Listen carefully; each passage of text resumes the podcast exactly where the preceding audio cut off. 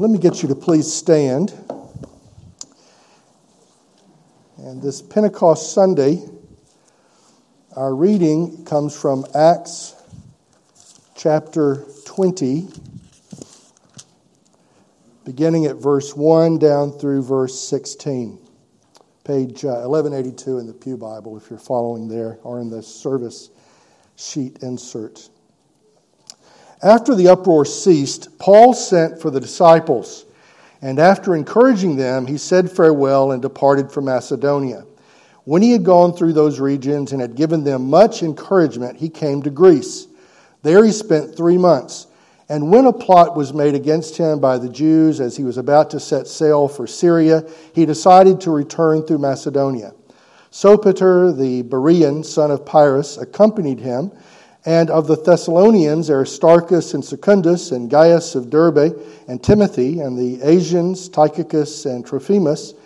These went on ahead and were waiting for us at Troas. But we sailed away from Philippi after the days of unleavened bread, and in five days we came to them at Troas, where we stayed for seven days. On the first day of the week, when we were gathered together to break bread, Paul talked with them, intending to depart on the next day. And he prolonged his speech until midnight. There were many lamps in the upper room where we were gathered. And a young man named Eutychus, sitting at the window, sank into a deep sleep as Paul talked still longer. And being overcome by sleep, he fell down from the third story and was taken up dead. But Paul went down and bent over him, and taking him in his arms, said, Do not be alarmed, for his life is in him. And when Paul had gone up and had broken bread and eaten, he conversed with them a long while until daybreak, and so departed. And they took the youth away alive and were not a little comforted. But going ahead to the ship, we set sail for Assos, intending to take Paul aboard there, for so he had arranged, intending himself to go by land. And when he met us at Assos, we took him on board and went to Mytilene. And sailing from there, we came the following day opposite Chios. The next day, we touched at Samos, and the next day after that, we went to Miletus. For Paul had decided to sail past Ephesus so that he might not have to spend time in Asia, for he was hastening to be at Jerusalem, if possible, on the day of Pentecost. Brothers and sisters, this is the word of the Lord. Let us pray. Gracious God, we pray you'd please send your powerful, sovereign Holy Spirit upon us we pray that you'd open our ears and our hearts and give us grace, Father, that we might hear your word, believe it, obey it, Father, and rejoice in it for Jesus' sake. Amen. Amen. Please be seated.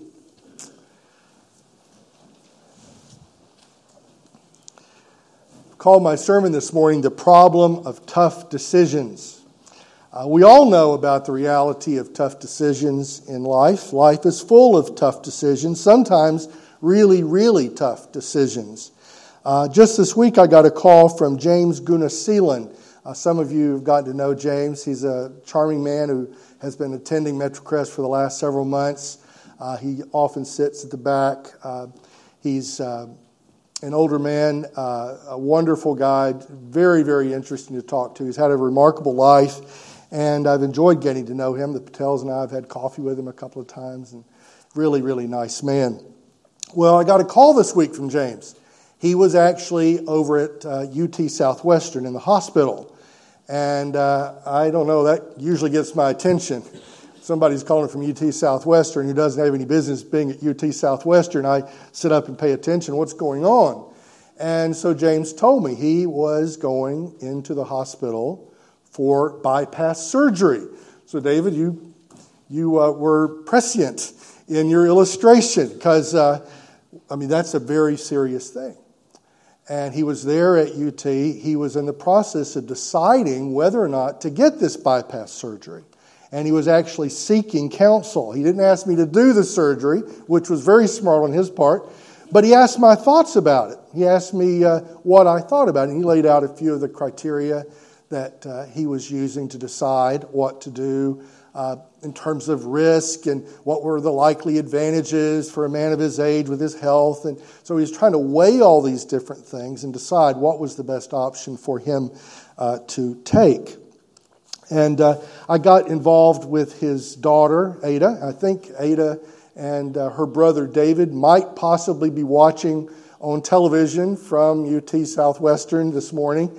Uh, they got involved. Uh, they're Christians, and uh, Ada's the wife of a pastor, and they're praying people. And so they were praying. I was asked to pray. I was asked to pitch in my two bits. Uh, James sought counsel from doctors and healthcare experts and friends and family and even his pastor uh, as he tried to figure out what decision to make. We all prayed and he sought more counsel and we all prayed a lot more. And finally, James had to make a decision what to do. And he decided to go forward with the uh, bypass surgery. And it wound up being a triple bypass surgery. When they actually got going, they discovered that that was what was called for. And according to James's lovely daughter, it was a godsend. And it's actually worked out very well for James. Uh, he is very much among us. And I saw him yesterday in his, in his room up there at the hospital, smiling uh, in a little bit of discomfort, but very, very grateful to be there with his family. Very, very grateful for the prayers of, of uh, many friends who love him and care for him. And this week, that, that's been very much on my mind that, that idea of, of really big decisions, really tough decisions that we're all faced with. I mean, we're all faced with decisions. I mean, if you really think about it, life is just a, an unending series of decisions. Most of them are little tiny decisions, some are medium decisions, some are tough decisions, uh, some are really tough decisions. Some are really tough decisions that we thought were easy decisions. And when we get into it, we discover how serious and how tough the decision may actually be. That's really what the human experience is all about. Just this series of engaging with reality, engaging with our ongoing experience. Life is a series of tough decisions. Well, the passage we're going to look at this morning has a lot to do with decisions. Uh, as a matter of fact, if you look at uh, my first point, I've called it tough decisions in Paul's life. If you look down at verse 3, chapter 20, verse 3, you will see Paul is making a decision. He decided to return through Macedonia. There were lots of reasons for that. He could have gone a variety of different ways to make it to his location that he wanted to get to. Uh, but he made a decision to go through Macedonia. And then there's a list of all the different people that he takes with him and he sends ahead of him. It's, it's interesting, all the detail that Luke records, all of the decisions that Paul and his colleagues were making as they uh, carried on the mission that had been entrusted to them. That's verse 3. If you look uh, at the end of the passage in verse 16, you'll see Paul decided something else. He decided to sail past Ephesus. I don't blame him for sailing past Ephesus. You may remember he had been there for a number of years, had had a very productive and effective and fruitful ministry, but had left there really just one step ahead of the mob. They were really angry at him.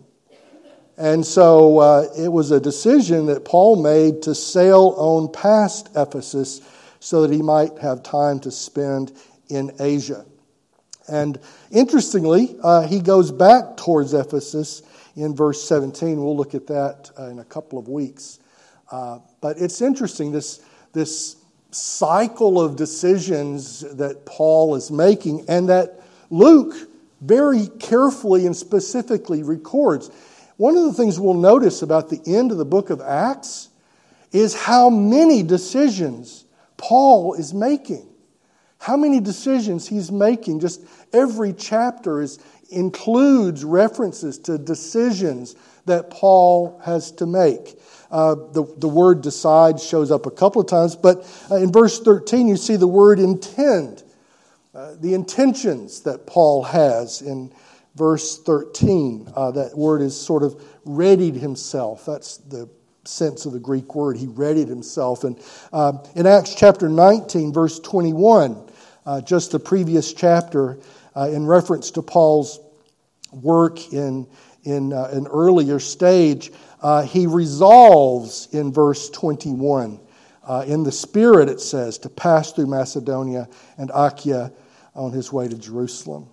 Lots and lots of decisions in Paul's life. He, he has to make them, they have to be made. Uh, every single moment, there are decisions. Am I going to do this or am I going to do that? Am I going to do this, this, this, this, this, this, or this? There's an infinite variety of things, really. It's not binary, it's not do this or that. There are many things we could do at any moment. And so Luke is recording the tough decisions in Paul's life. And I think it's intentional. I think it's intentional. Remember that Luke is writing the book of Acts to the church as a kind of manual for mission. Uh, this isn't just a story, this is a story with a point. The point is that our personal lives are full of decisions, as is our corporate life. Life is full of decisions, and what happens in Acts chapter 20 and, and elsewhere in the book of Acts, it, it has a lot to teach us about these decisions.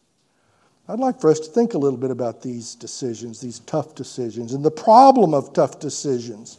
And this first glimpse we get has to do with the decisions Paul has to make personally.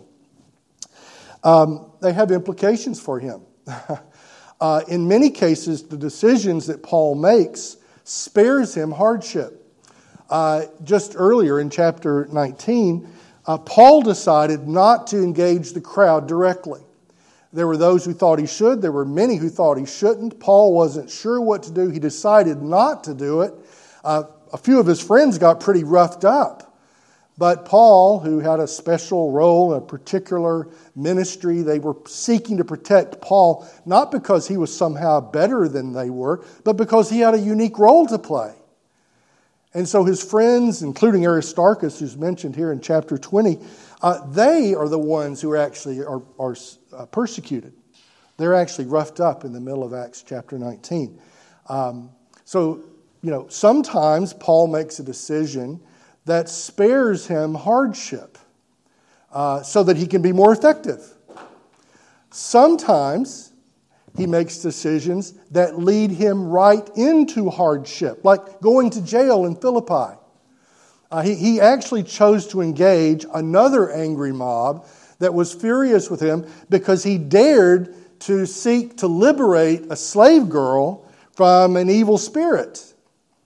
And while he could have ducked away from the crowd, he actually ministered to this girl, actually is successful in helping to deliver her from this evil spirit.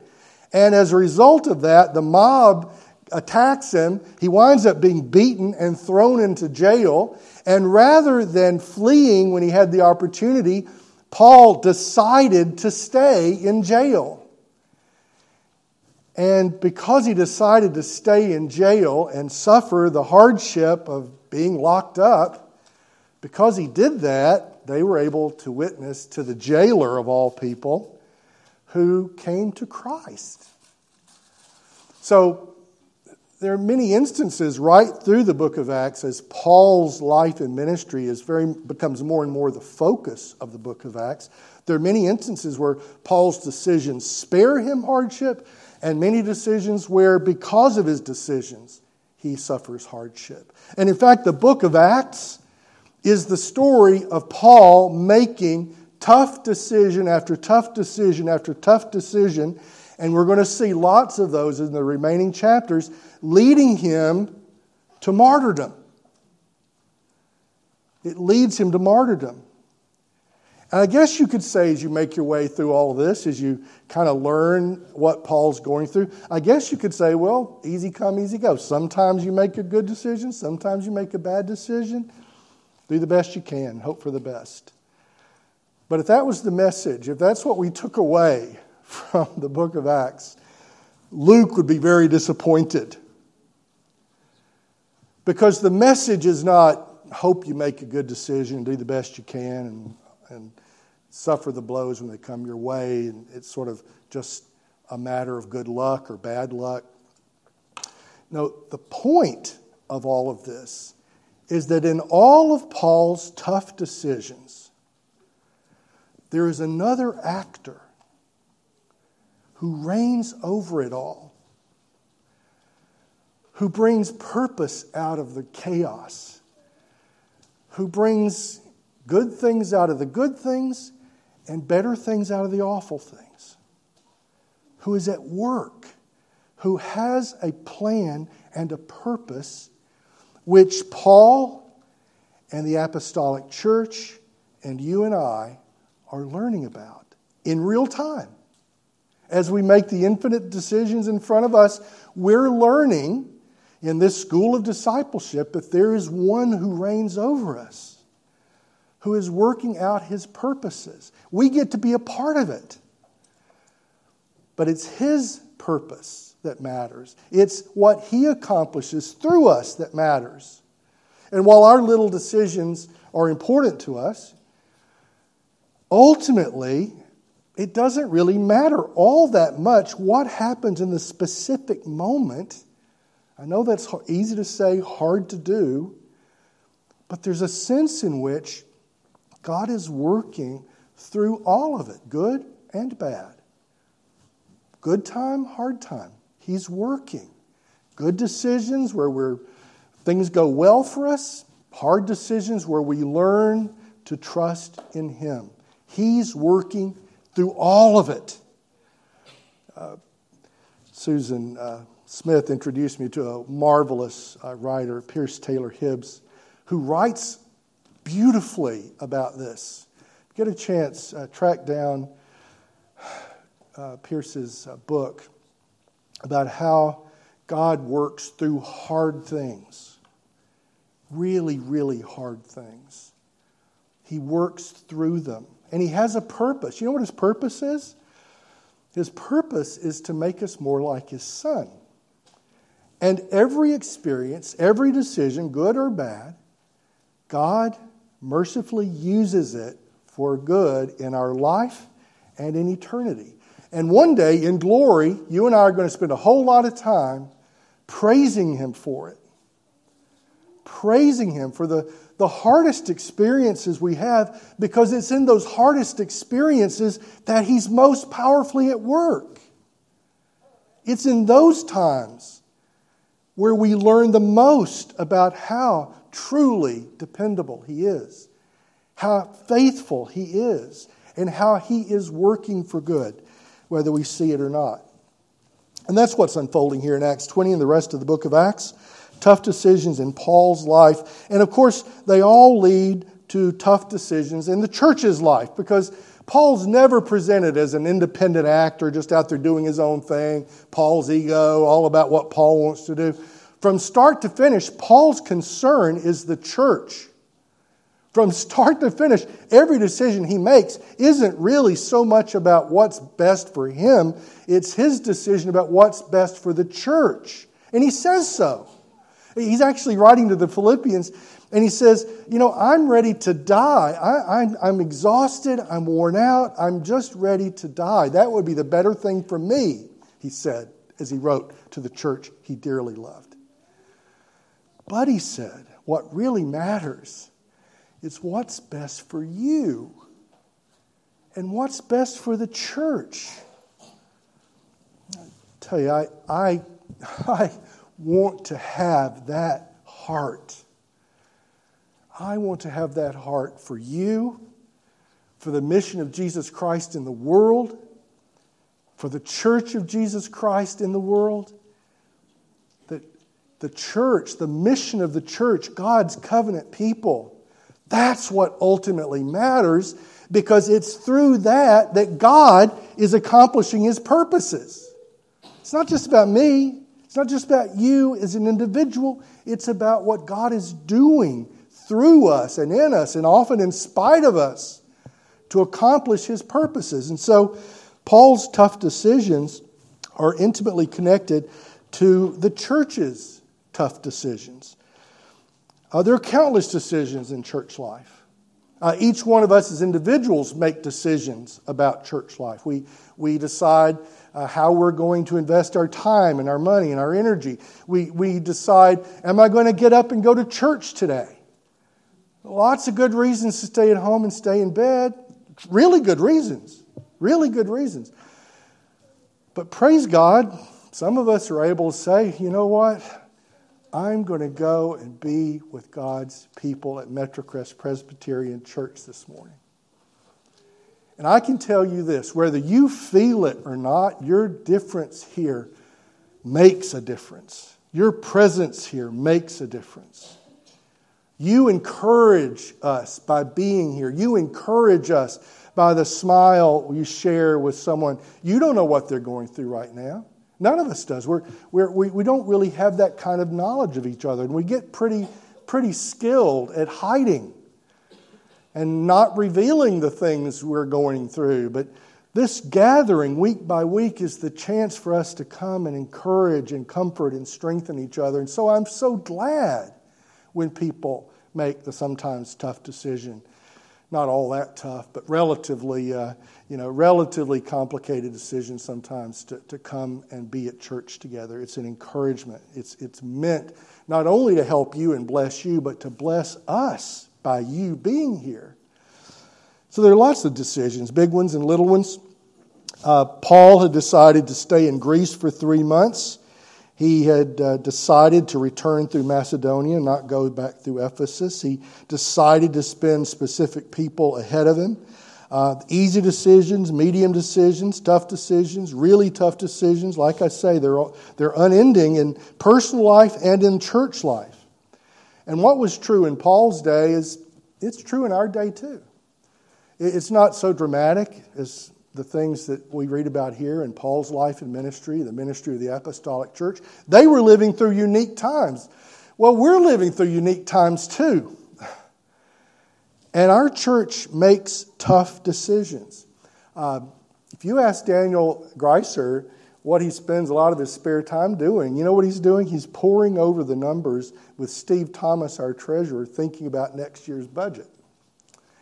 And I've seen the work that Steve and Daniel are doing, getting input from all the team leaders across the church as they try to figure out what do we want to what do we believe God is calling us to do next year? What are the, what are the priorities? Uh, it's never good enough simply to say, well, this is what we did last year, we'll just do something like that this year. No, we take it a lot more seriously than that.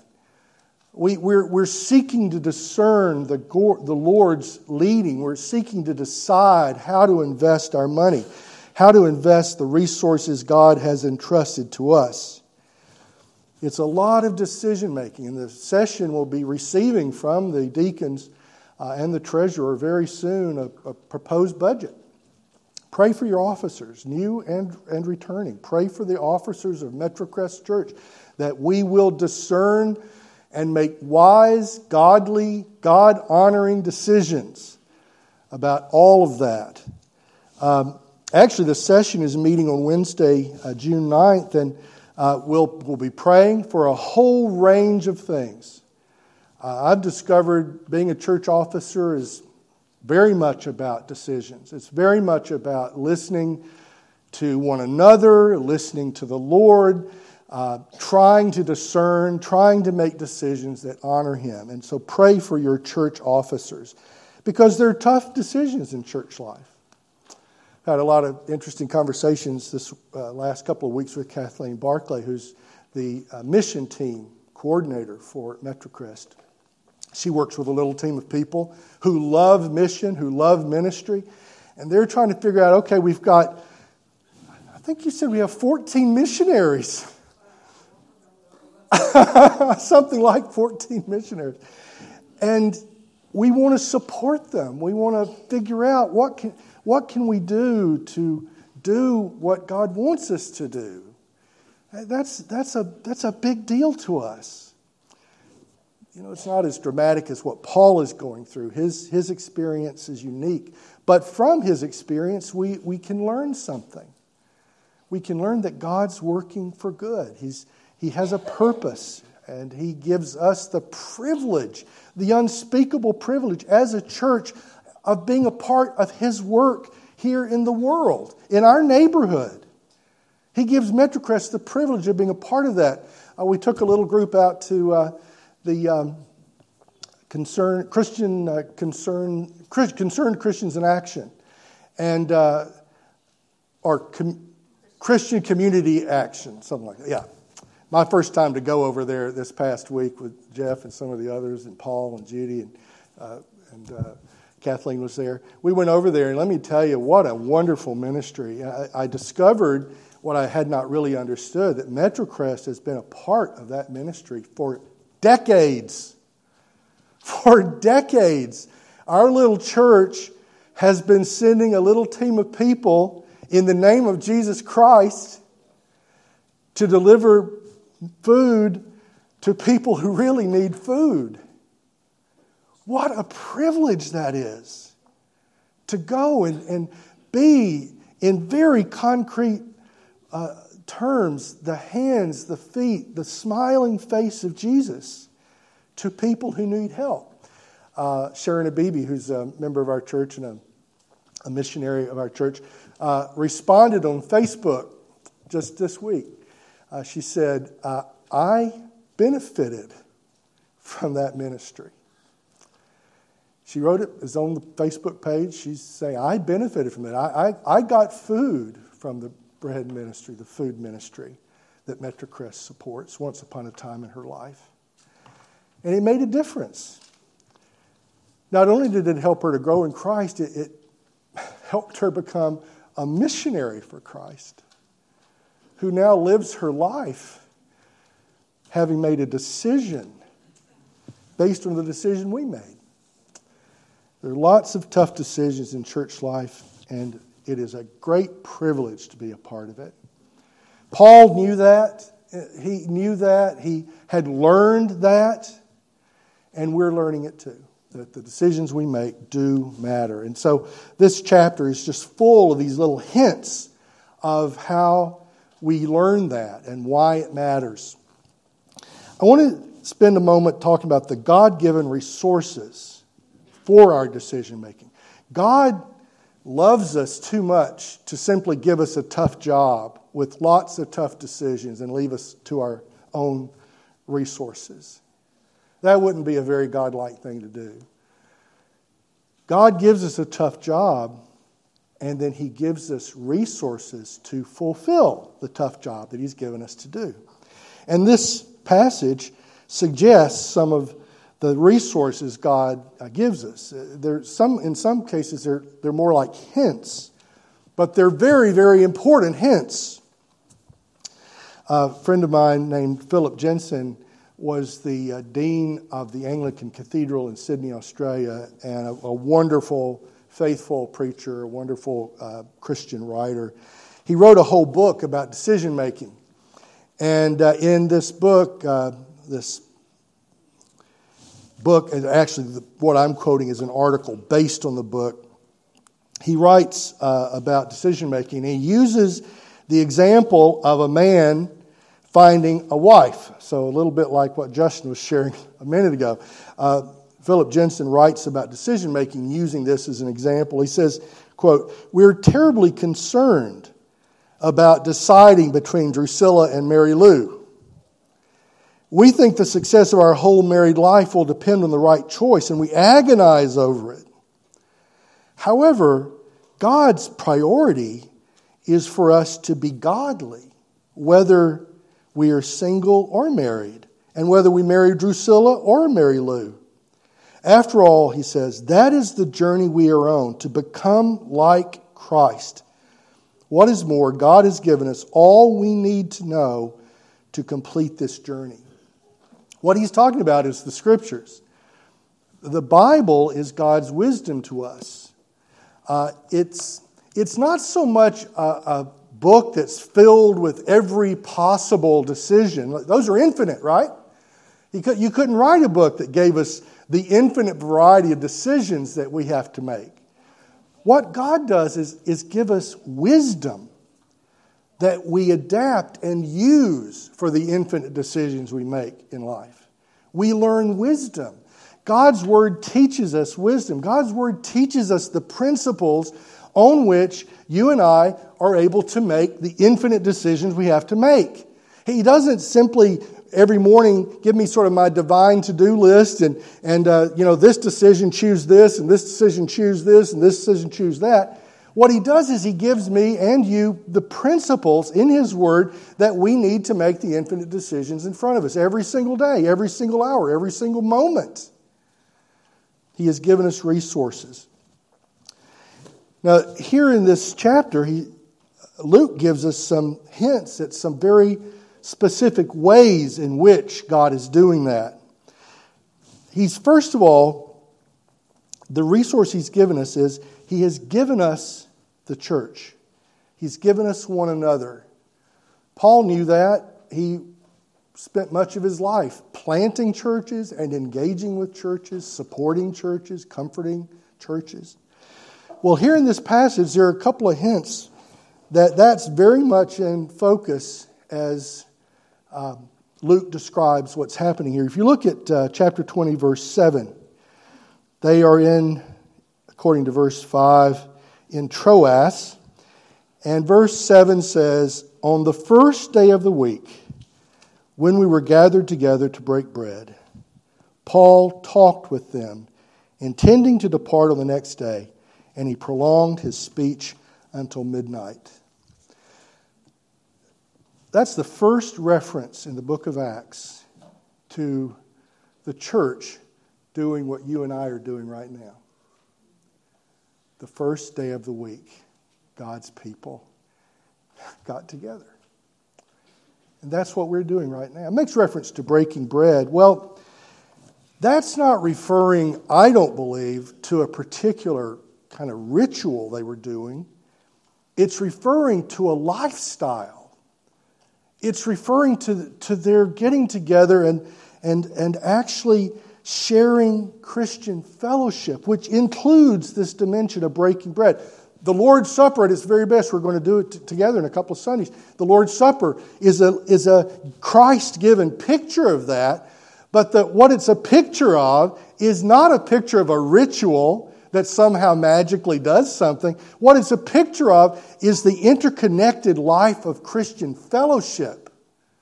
I'm not just making that up. If you remember back to Acts chapter 2, verse 46 through 47, the very first Pentecost, when the church was gathered together and there were just a handful of them, they were, they were together, they were sharing fellowship, and it says, day by day, attending the temple together and breaking bread in their homes, they received their food with glad and generous hearts, praising God and having favor with all the people. And the Lord added to their number, day by day, those who were being saved. You know, if this Lord's Day you want to live out Acts chapter 2, verses 46 to 47, a really good thing to do when you're leaving this morning is to stop by the table that Kristen and Joe McAnally have out here in the lobby and take a moment to add your list to our Acts chapter 2, verse 46 suppers. And believe me, they're intended to do more than let us get acquainted with each other. It includes that. That's a nice thing to do. But we call them Acts 246 suppers because the purpose is infinitely bigger than a get acquainted opportunity. It's an opportunity to do what the church was doing at the very beginning when the Lord was adding to their numbers day by day. Those who were responding to a direct mail piece, no. Uh, those who uh, decided they'd become Presbyterians, no. What the Lord was doing was He was adding to the number of those who were being saved. That's what Acts 2:46 suppers are about. It's about us coming together in Christ, sharing fellowship, being full of praise, full of gratitude, sharing meals together in our homes, and reaching out in love to the world around us. That's what Acts 2 46 is all about. And that's what these suppers are intended to help us to do. It's just a little, little effort in that direction. They're not magical. But they're a, an, an effort in that direction. They're us seeking to learn from God's Word how we can live life together. So, God has given us the church, He's given us the fellowship of the church. And in verse um, 7 through 12, we, we hear a little glimpse into that, a, a little anecdote. I mentioned last week that Acts includes a whole series of very interesting anecdotes. Well, here's one of the more interesting anecdotes. It's the story of a young man named uh, Eutychus, and uh, he's uh, his name, by the way, means lucky, and uh, he was pretty lucky because he was up in the window. It'd be hard to get up into that window, but they were up in the window, and Paul was preaching a long time. You may be thinking I'm preaching a long time too, but at least I probably won't keep you here until midnight. Um, Paul was preaching with urgency. He was leaving the next day.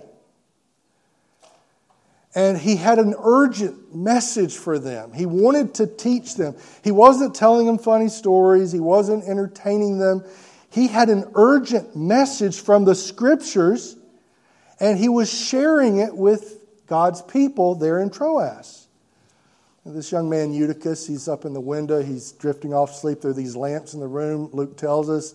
Maybe that made it difficult to breathe. I don't know. But whatever it was, Eutychus is there in the window. And oh, the houses in those days uh, didn't have window frames or window panes. It was just an open space in the wall. And Eutychus was sitting there and he falls out.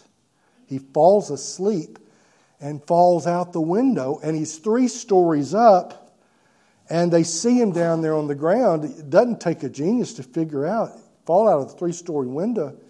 That's not good. They didn't have any ERs. They looked down and saw a young man dead. And so they go rushing down there. I mean, that's a, that's a terrible spoiler to the, to the church uh, preaching mission to have somebody fall out a window and die. That's a whole series of bad decisions, you know, in the human sense. They made all kinds of decisions. Why were they burning those lamps? I don't know. But whatever it was, there was this situation where this young man is obviously dead, and there's no doubt about it. It, it actually makes it very plain that, that uh, Paul was taken up dead. He doesn't say he's taken up looking dead. Luke is capable of using that expression in a different place in the book of Acts. But here he says Eutychus is taken up dead. He's dead. Dead, dead. But it says in verse 10 Paul went down and bent over him and taking him in his arms. Isn't that a beautiful picture? Paul, the pastor, took this young man in his arms and he bent over him. And he said, Do not be alarmed, for his life is in him. Did Paul have supernatural knowledge? Did he heal him? Paul's done lots of healing in the book of Acts. He's got a reputation for that. But all Luke says is that um, Paul says, Don't worry, don't be alarmed. And when Paul had gone up and had broken bread and eaten, he conversed with them a long while until daybreak, and so departed. And they took the youth away alive and were not a little comforted.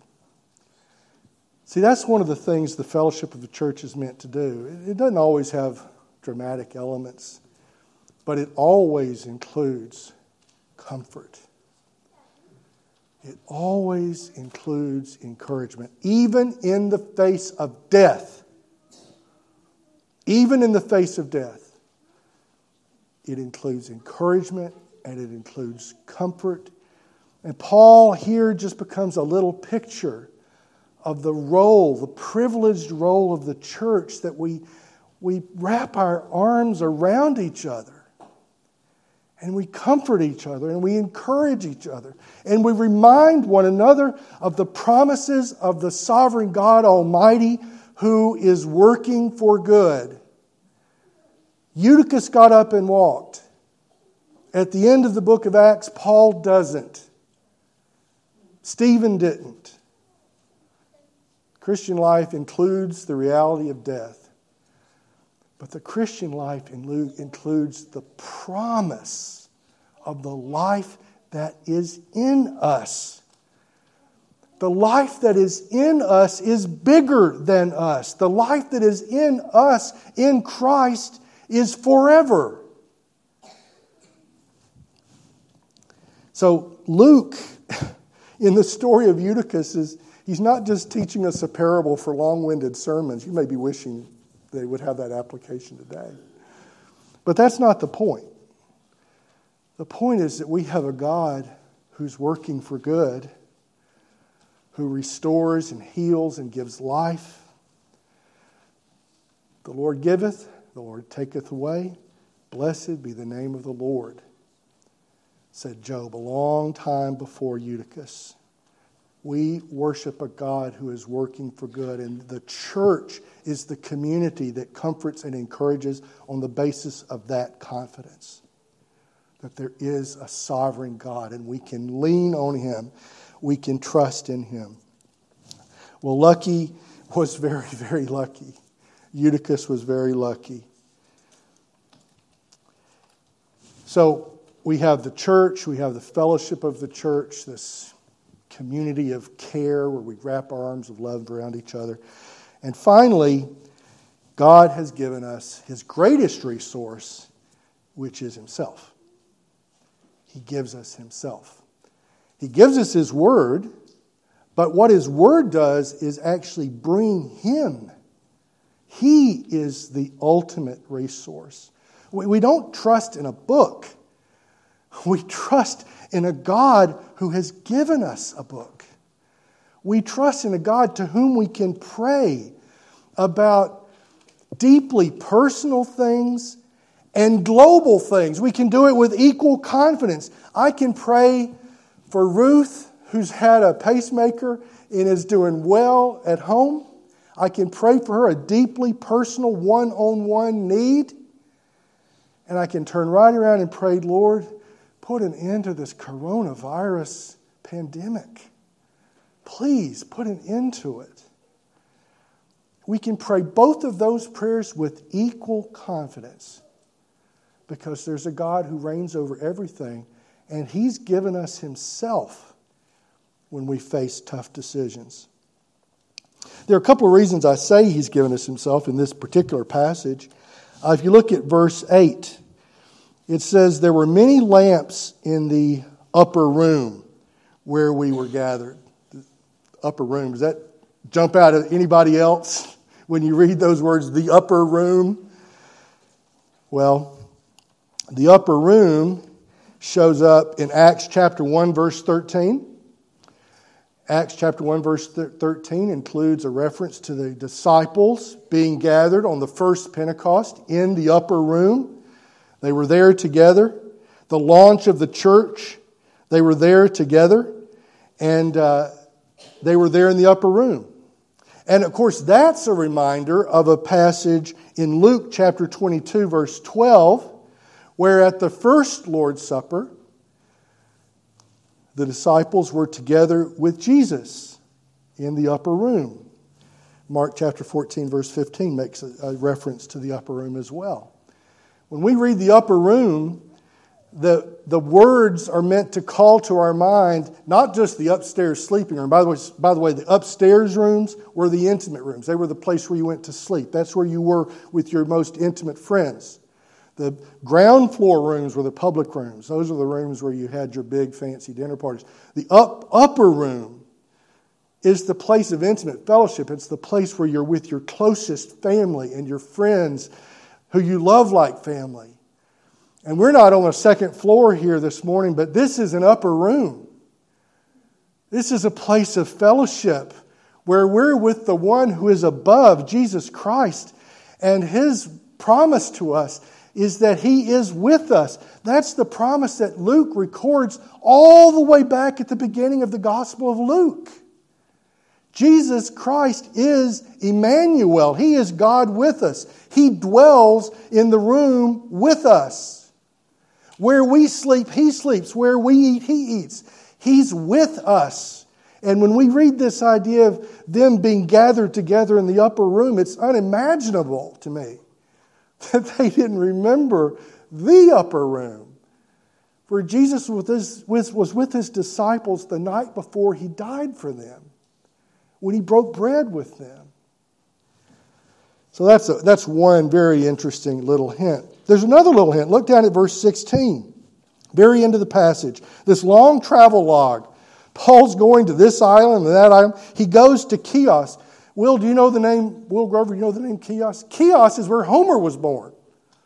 Homer was born in Chios. Well, in this travel log, there's a reference to, uh, to Homer's birthplace Samos, Miletus. They decide to sail past Ephesus. Look at the very last words in the verse.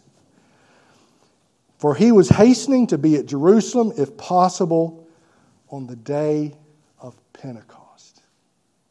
Today. He wanted to be with God's people in Jerusalem today. To share fellowship with the church, the suffering church in Jerusalem, by the way. Part of his purpose was to bring money. He was delivering money collected from all the churches of, of Europe, Asia, and Achaia, Greece. He was bringing that money to bring it to the church in Jerusalem to, to help them, to show the love of Christ in a concrete way. And he wants to go. This is just a few years after the Pentecost, but it is years later. And he wanted to be with the church on its birthday in a sense. Church is really just the covenant community continued, but there's a sense in which something is launched on Pentecost Sunday. On this day that we remember today, the Holy Spirit comes in fulfillment of Jesus' promise. And what does the Holy Spirit do? The Holy Spirit reminds us of Christ. The Holy Spirit makes Jesus powerfully present with us. The Holy Spirit brings us to Jesus' Word. The Holy Spirit pries open our cold and resistant and distracted hearts and gives us grace to hear the voice of the living God who speaks to us. And Paul wanted to be with the church in Jerusalem on that day. It was a decision he made. Well, that's, that's another little hint the Holy Spirit, the work of the Holy Spirit. You know, that first uh, Pentecost Sunday, there was a sermon text. We, we read it this morning. It was Joel. We read the Pentecost sermon text this morning. Paul wanted to be there with God's people to bring them a concrete expression of God's love. Well, we have lots of big decisions to make. You've got a big decision to make next Sunday when you decide who will be your new officers. You'll be saying yay or nay. You'll decide about that. We've got other big decisions about our church budget. We decide every single day how we're going to be involved. How will you be involved in the life of the church? We just had a new members class yesterday, and one of the final questions, one of the final promises that every member of MetroCrest makes is how will you do it. How will you seek? What are your decisions that you will make? Make decisions. It's a privilege. It's part of the privilege of being a human. We get to make decisions. How will you do it? How will you fulfill the call that God has given you? And the wonderful thing is, take the decisions seriously. I encourage you. Please, please, please take them seriously. But know this. Know this, brothers and sisters there is a God who has a purpose, and He will accomplish His purpose. You can count on it. He will accomplish His purpose in you, through you, in spite of you. He will accomplish His purpose. Trust in that, cling to that. We're meant to.